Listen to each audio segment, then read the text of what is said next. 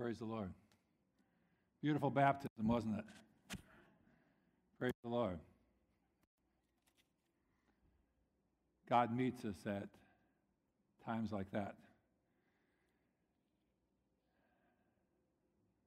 I'm moved by it. Um, I just so much want to see God move in people's lives. It's not really about the church. The church is just a function that God uses, a format. It's important, but God so desperately cares about moving in people's lives.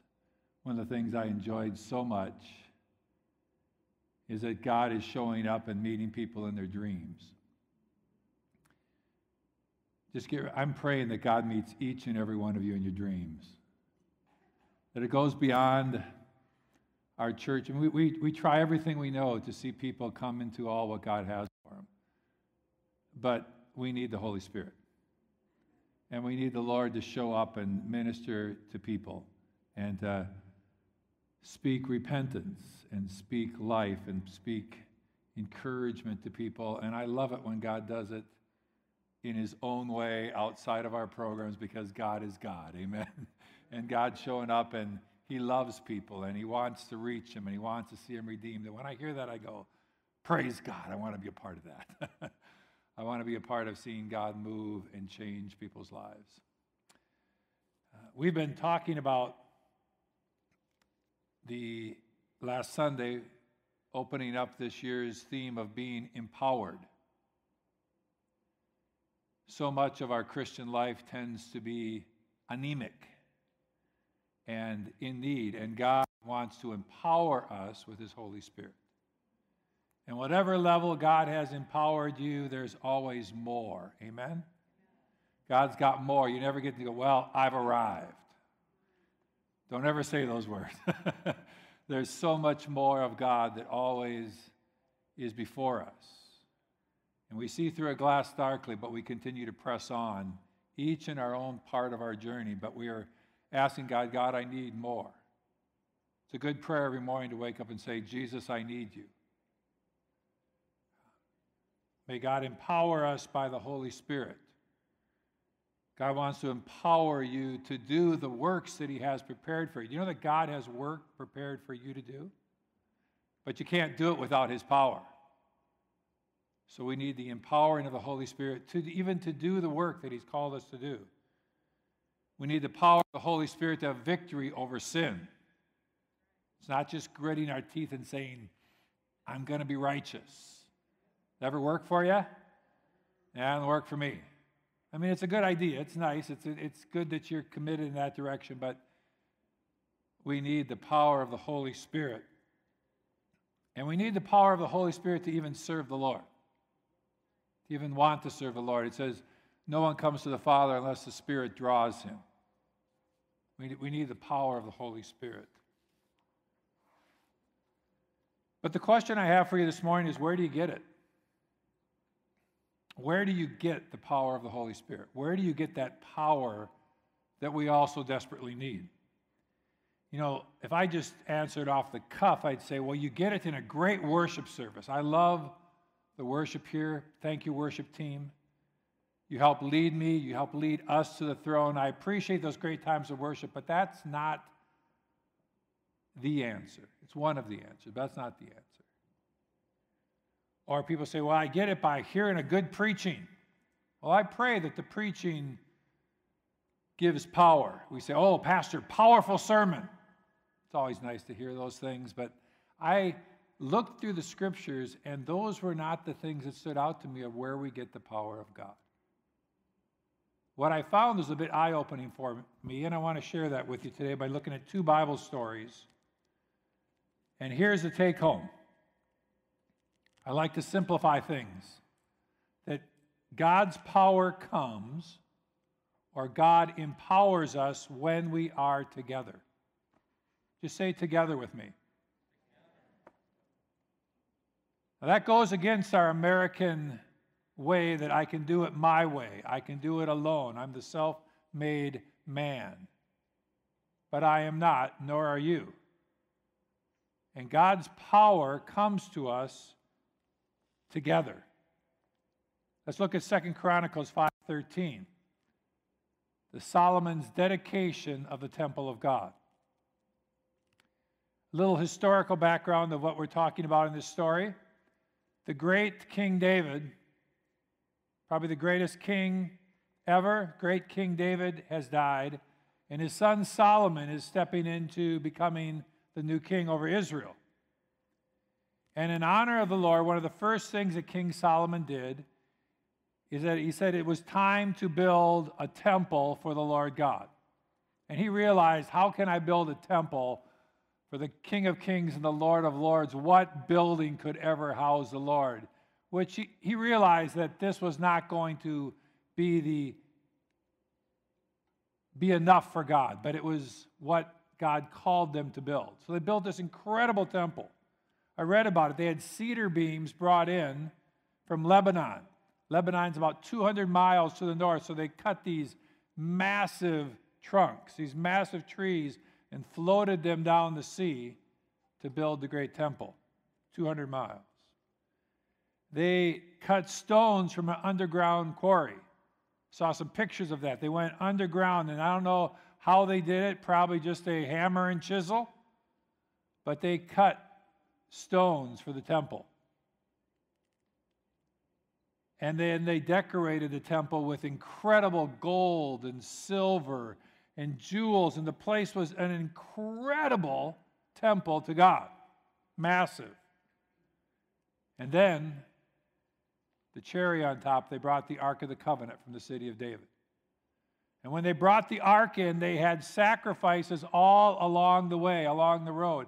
I don't know how long it took uh, probably says, but it took a long time because every time they moved forward, they were sacrificing to the Lord. They sacrificed countless animals.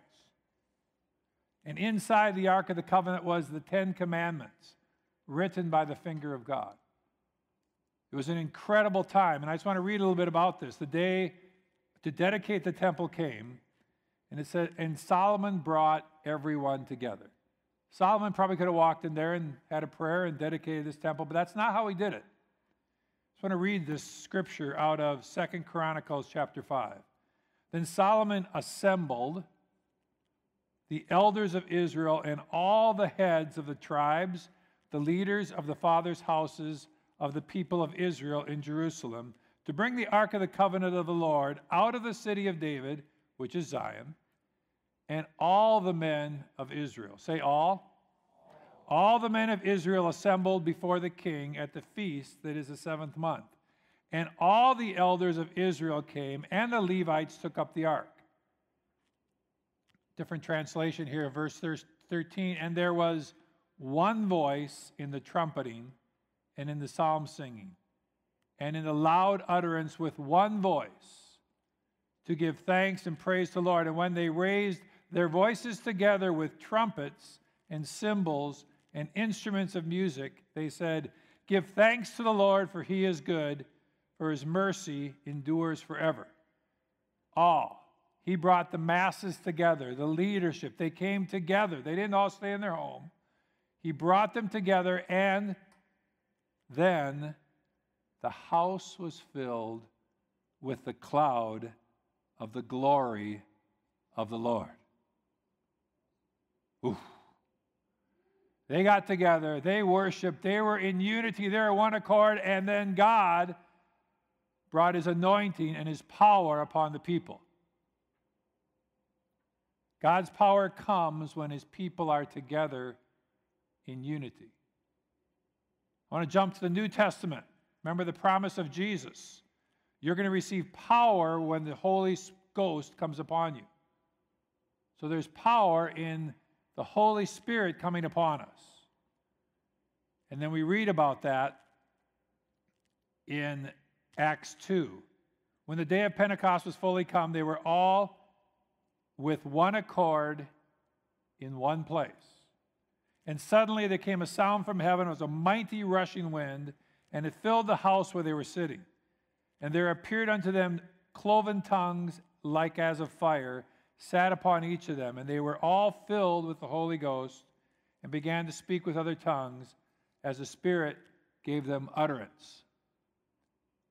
another visitation of God upon the people of God. You know, as charismatics, as those who know and believe that the gifts and the presence and the baptism of the Holy Spirit's for today, amen? It's one of the reasons we're in this church is because we say the gifts have not gone away. This is not something that I heard some, I'm sorry, I'm going to divert. I've heard somebody say, well, that's just because they really needed it then. And I go, really? Like we don't need it now? I mean, we need the power, the gifts, the moving of the Holy Spirit in our lives. And so there's some models. How did they get it? Well, they were together. And so we, as charismatics, say, okay, we know what happened. But sometimes we miss the why it happened or how they invited and brought the Holy Spirit in, how they positioned themselves, maybe best said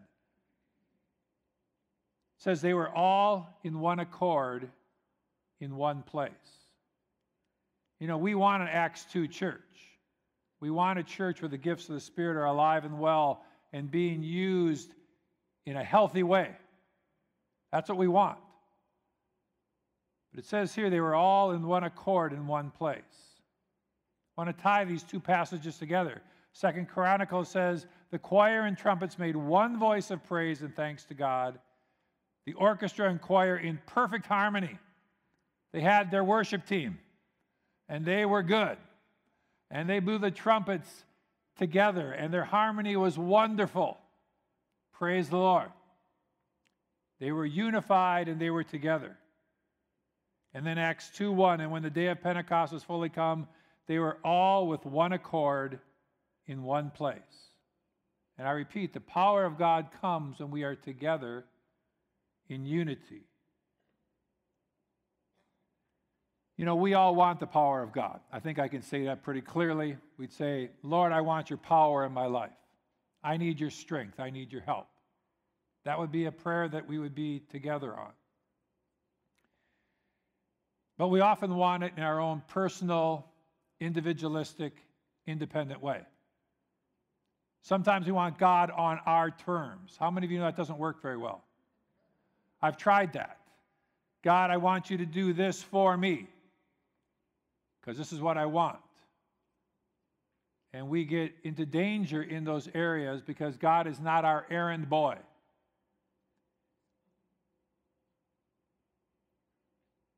But God is very willing and desirous to bless us and fill us with His power. And so we want to look to the scriptures and say, God, how do we, what do we do? What are some of the principles that are important for us to encounter the power of God? And we read once again, they were all with one accord in one place. And one of the key principles is being together in unity. Being together in unity, marching towards one goal with one voice, with one heart. Let me make it really clear. I'm not talking becoming autotrons. I'm not talking about checking your brains at the door and becoming mindless followers. I don't want that. You don't want that. That's not what God is talking about. You just look around. We got very different people with very different giftings, and I say, Hallelujah. That's called the body of Christ, right? We don't all want to look alike. We don't all want to dress alike. That's wonderful. Praise the Lord. But I am talking about increasing the value you place upon loving and building relationships with other brothers and sisters in the church. And may I say, we're in the right direction. I see wonderful things happening as we're growing as a church. But we will never get past community. We will never get past the call to love one another. Now, somebody might say, well, Pastor, are you going to get an ingrown church here? Are we all just going to look inside and sing kumbaya and forget about the lost? No. But if you're going to reach the lost and invite them in, you're inviting them into something, right? You're not just inviting them into an institution, you're inviting them into a family, the family of God. And they got to look and be able to say, those people got something going. They love me there. Something's different about those people. And the scripture said, Look how they love one another. And America and the things of America, I'm American, the things of America tend to draw us away from that. Tend to say, You don't need anybody else. You can do it on your own, and you cannot. One of the beautiful things of our mentoring relationships among in the women's ministry here and on the men's group with their smaller groups is they're saying we need each other brothers.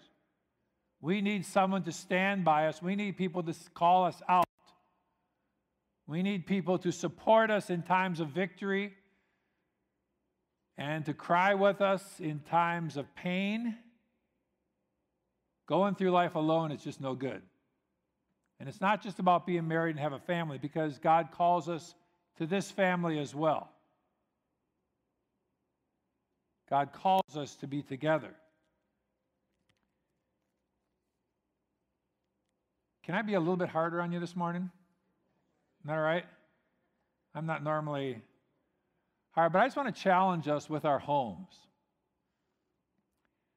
I've known people, some people, I'm not talking to this church right now, but I've known people for years and never known where they live. Something to me says that something's wrong about that. And I think God gives us homes as tools. And our homes, be it ever so humble, God uses our homes as places that we can bring people in. And when you go inside somebody's home, it's different than going out to eat, isn't it? When we go to a restaurant, that's cool, but going into your home, that's a whole lot more personal. And so I want to ask you a question. It's a little bit harder and say, how many people have you had in your home in the last year? You go, Pastor, COVID. Yeah. You get it in COVID, right? You're not supposed to do that. Okay, I'll give you that. How about the last two years? And there are exceptions and there are reasons, and I get all that. But God calls us to build a community that really knows and loves each other. One of the beautiful things about those that time of testimonies, if you didn't hear it, please listen to the service back on the 27th of December. We got really raw here at church. Some things were shared that were very, very transparent and open how God has met people in times of great pain and desperation. And I walked away from that service shaken. And it's an answer in part to my prayer that we could be a real church. That we're not just a come to church, look nice, greet people in the foyer, and go home. I'm not really interested in that. I'm interested in us being able to be real to walk with each other, to say, hey, I'm having a bad day, and people will come around you. People who are struggling with all sorts of things, that we can get to the heart and see God's redemption take place in a very personal level. And that excites me. That blesses me. That's what I heard on the 27th. People who are just open saying, This has been my journey, and praise God, God's taken me through, or He's with me in the journey, and there is hope for you too. And I get excited about that because there's strength in being together, and there's vulnerability in being alone. Alone, we get picked off. And I'm tired of watching my friends and brothers get picked off. And I want to do everything I can to see us strengthened, protected, that we got each other's back. It's not just about a picnic. Picnics are great. We're going to have some this year. Everybody like picnics? It's good. You know, we need different levels. That's where you meet people and you get you get you get step 1, but let's be those who invite people over for dinner. And maybe they bring a non-saved friend and we get to just share life together and they get to see life take place. I'm jumping off of my notes, but this week I've been I've been quarantined because I had an exposure to COVID, tested negative, praise the Lord. But I did the job. I stayed home and worked from home. And one of the things I did, I went through some old files, did a little bit of cleaning, came upon a letter written to my mom and dad, I don't know how many years ago, 20 years ago, something like that. And it was just from somebody who said how their life impacted this young girl when she was very lost. And the things she shared were so insignificant. I remember how Ray would park his car under the tennis ball hanging from the rafters. And I'm thinking, why would you ever remember that? But it meant something to this little girl. She remembered praying with my mother, mother telling her about Jesus. And she said, I go back to those days all the time because you were the only healthy family I'd ever met. Sad story. She's come on with the Lord, praise the Lord. And you would never, some girl running around, she said, I used to irritate you just so you would notice me. There, she was older than I am, so I don't remember any of this, but I thought, you know, just a girl who was in a family that wasn't doing well, and then the Rowell home somehow gave her some hope in life. And you'd never, ever know it. And I go, we need to be those who just live our life in Christ with open homes and open hearts, and then watch God move. Watch God move when we're together. When we're together.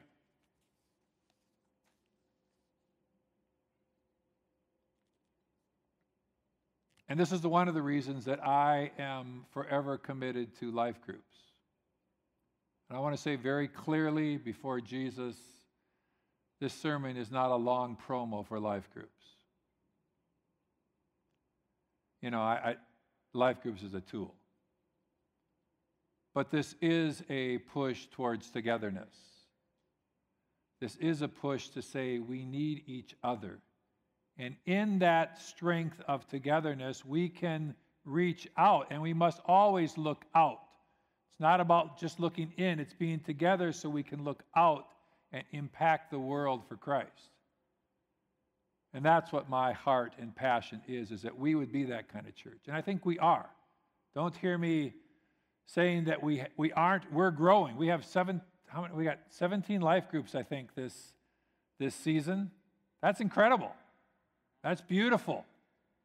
We've got leadership. We have people who are a part of caring for this flock, and God's going to do his work as we gather and love each other, listen to each other. And I also just want to say that it becomes more important than ever. We're in a world that's as divisive and divided as I can remember. There's a lot of division going on. And when I read it, it grieves my spirit. I need to know what's going on in the world. But we need each other. And one of the challenges you're going to face in this is that you're going to find out we don't all think alike about everything. I mean, you don't even think about the same about within yourself. You have those battles, right? Well, on one hand, well, on the other hand, good luck with the rest of them. But the question is can you be unified? Can you love people who think differently than you? Let me tell you, that's hard. It's hard. There's some people that honestly, I just go, you know, I, I, God bless them over there. I just get frustrated and I go, and Lord's like, no, not going to give you that. We're called to love people who disagree with us, as right as you may be. We all think we're right, right? I mean, who thinks I'm wrong? You know, I mean, of course. Um, but I just challenge you. We're called to love one another. We're called to make time for one another. We're called to serve one another. And I've seen this church do this. So I'm speaking to who we are But I'm challenging those who may say, well, I'm just going to stay off on the edges and challenge you don't do that. My heart is not numbers for a life group. My heart is that you would have the abundant life that Christ has for you. And I am convinced that that abundant life you will not find alone. Therefore, I push that we find ways to join together. And I realize there are different situations and grace to people who, I, you know, this is not that, thus saith the Lord, every one of you have to be in a life group where you're in sin. I did not say that. well, I kind of said that, but I didn't. Um, what I'm saying is, don't be a Lone Ranger because the power of God comes to us together. And I'm asking the Lord in our life that the Holy Spirit would move in power in each and every one of our groups. It may be afterwards when you're having dinner, it may be when you're socializing, it may be in the middle of your prayer time. But I believe God wants to use the gifts of the Holy Spirit in smaller context. We can't all, nor would we all, use our gifts on a Sunday morning. There is a place for that, but not, there's not a time for everyone to use those gifts on a Sunday morning. But there are other contexts, like life groups. And I've been in life groups since I've been here, and I've had multiple times where God has met me with a prophetic word from someone in the group who I didn't know ever ministered in the prophetic, but someone say, You know, the Lord put something on my heart for you, and can I tell you this? And they spoke into an area and encouraged my heart and blessed me. And I appreciate that, and I want to see that flow in our church. Psalm 133 says, How good and how pleasant it is when God's people live together in unity. It's like the precious oil poured on the head, running down the beard, running down on Aaron's beard, down the collar of his robe. It's as the dew of Hermon were falling on Mount Zion, for there the Lord bestows his blessing, even life forevermore. If you take that scripture apart, when they were together in unity, they found the blessing of God. That's what we need, that's what we want. We want to be people who are walking in the blessing of God. And as difficult as it can be to be together, it's also super important for us as a church. And so I want to encourage you with the life group cards that are on your chair. We have a fill out form. You can just fill those out and leave them on your chair. And we'll pick those up afterwards. You know, the, the kind of groups, the core groups, which meet every week. I love those groups. I love that weekly being together is part of the routine and discipline of your life. But I realize that doesn't work for everybody's schedule. That's why we've developed what we're calling freestyle, which just says we have different formats, different themes, different areas that may meet your need, meet your need better. We're on Zoom. Hopefully, someday, not too far from here, we can get back to homes. I prefer homes, but right now, that's not a great option. But we're also meeting some in person here at the church. We're doing what we can in these challenging days. But I want to encourage us to consider being a part of a group because I believe that's where God will help disciple you, build you up, protect you, and where we find the blessing of God when we're together. Let me pray. Father, I thank you for that you didn't just call us individually to relate to you. You didn't just call us individually and make us isolated, but Lord, you brought us into this family. And Lord, by your grace and your creativity, you've brought each one of us here into City Hill, those who are online, those who are here in person, but Lord, you've brought us with each of our own stories to this church for this season. Father, help us to step through the barriers that can keep us apart and step into living in unity with each other, God. opening our homes, but more importantly, opening our hearts. Make us the church that will greatly please you, God. In Jesus' name, amen. Amen. As we close, I want to, if you guys haven't heard, I imagine most have, but our dear brother Dave Schold passed away last week. Dave Schold was the world's greatest greeter, the man in the wheelchair out there. Um, dear man, one of the founders of this church, one of the patriarchs among us, dearly beloved. My question was, well, who's going to give us a lollipop on our birthday? We'll have to figure that one out, but we do know a couple good things. We know that when you get to heaven, who will be there at the gate? Dave won't be in a wheelchair, and he'll be there saying, Welcome, I've been waiting for you. Praise the Lord. So, we've got some lollipops for you going out just to, uh, in memory of our dear brother Dave, who is no longer in a wheelchair. He's dancing, he's laughing, he's lighting up heaven. We'll miss him dearly. Saturday, this coming Saturday at 1:30 is his memorial service right here. It's an open invitation. You're welcome to come join that. So that's this coming Saturday. Gonna miss the guy. You know what he'd do with me? Just every sermon, he would sit the whole sermon and think of some joke to make about the sermon like without fail. And then he'd be out there and he'd say, Pastor, Pastor, come here, come here. And then he'd give me his line. I go, Is that what you do my whole sermon? Oh, yeah, I got it. He's got a good one. So I will, I will miss those.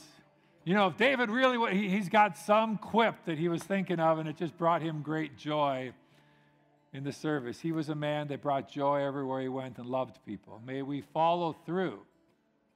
I said to some people, We've lost a patriarch. That means we got to step it up. We got to we to be those people who step into the gap that some of those great men of God, the holes that they have left us. So pray for the family. The Scholds are everywhere. When they have a family family reunion, about a third of the church is gone. they were part of the whole establishment of this church over the last five decades. So praise the Lord. I want to let you know that, then you're welcome at the memorial service at 1 1.30 on Saturday. I got that right? Parker? Okay, got that right. And if you're our guest this morning, I'll be at the Welcome Center. Love to meet you. Love to hear your story a little bit. Greet you out there. And if you like prayer, Steve's over here by the prayer room. Someone to pray with you, someone to seek the Lord with you. We want to always be able to minister to the needs we have among us. God bless you. Have a great week. And be together as much as you can. In Jesus' name, amen.